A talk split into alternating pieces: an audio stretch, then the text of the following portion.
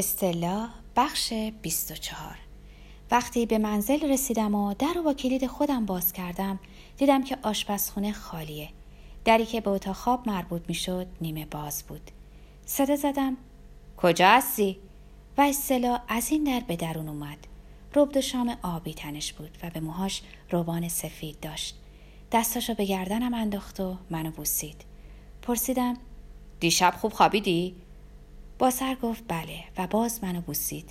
پرسید سفر چطور بود؟ گفتم بد نبود یه کشتی انگلیسی داشتیم که طرف راستش اجدر خورده بود. از هازنفراتسم هیچ خبری نشد. گفت چقدر خوشحالم که برگشتی. و موهامو به هم ریخت. خیلی دوستش داشتم و می‌دونستم که خیلی دوستم داره. غذا رو که داشت درست می‌کرد من مشغول تراشیدن ریشم شدم. در این حال سعی کردم آهنگی رو که اون یه بار زمزمه کرده بود به یاد بیارم.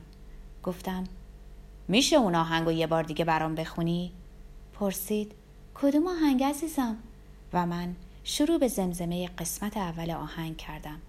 اون در آشپزخونه آواز و سر داد. آوازی به صدای بلند که من در اتاق دیگه بشنوم.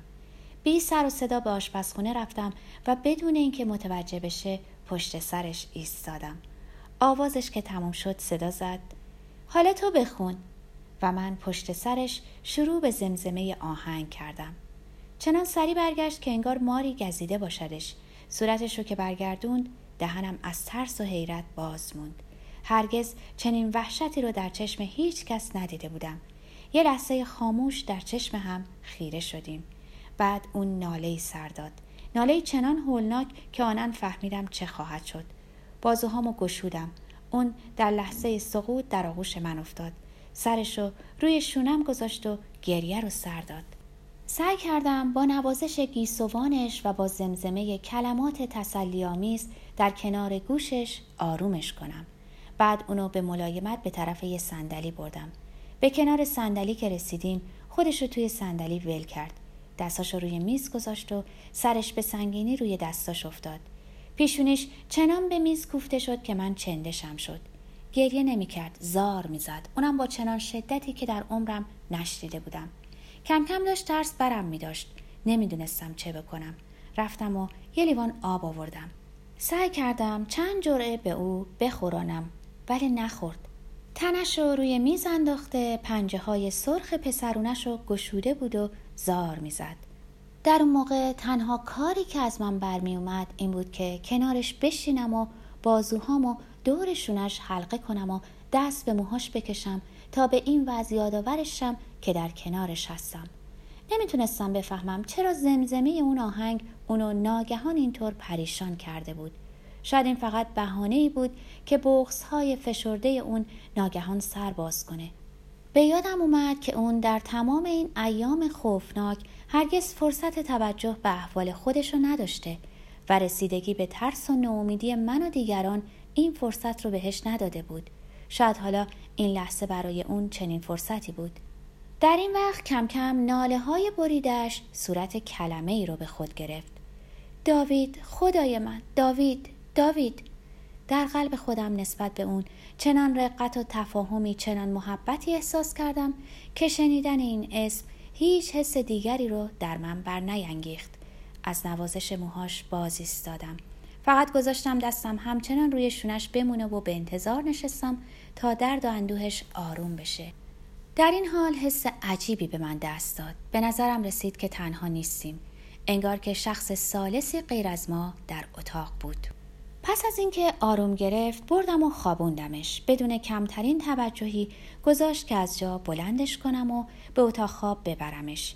چشماش بسته و صورتش از اشک خیس بود. اونو تقریبا روی دست بردم.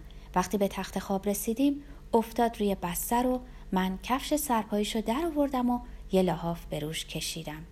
بعد یه صندلی آوردم کنار تخت نشستم تا بالاخره خوابش برد. وقتی که مطمئن شدم خوابه دوباره لباسامو تنم کردم و رفتم به آشپزخونه. در اینجا بوی خاصی به دماغم خورد. بوی سوختگی بود اجاق گاز خاموش کردم و دیدم سوپی که روی اجاق بود جوشیده و خوش شده. حالا دیگه کاری نداشتم و می‌تونستم بیرون برم. ولی قبل از خروج چشمم به میز آشپزخونه افتاد. رفتم یه تیکه پارچه آوردم روی میز و پاک کردم و بیرون رفتم. بیرون رفتم بدون هیچ هدف خاصی. فکر کردم که گشتی روی تپه یاد بود می‌زنم. تا وقتی که برمیگردم حال اصطلاح جا اومده باشه. از سر پیچ خیابون که گذشتم سر راه متوجه یه دکه قفل سازی شدم که بین دکان مرد خالکوب و دکه گلفروشی قرار گرفته بود. همون گلفروشی که گلای زنگوله‌ای رو به من فروخته بود. من این دکه قفل سازی رو قبلا هم دیده بودم ولی این اولین بار بود که به ویترین این دکه و آنچه در این ویترین آویخته بود توجه می کردم. این شاخه های پوشیده از کلید بود که نظر منو گرفت. نمی‌دونم در اون لحظه چطور شد که به فکر افتادم بدم یک کلید از روی کلید آپارتمان بسازن. شاید صرفا به خاطر این بود که به عهد خود در قبال دوب وفا کرده باشم و شاید برای اینکه اولین باری بود که از جلوی این دکه میگذشتم بدون آنکه کار و گرفتاری خاصی داشته باشم.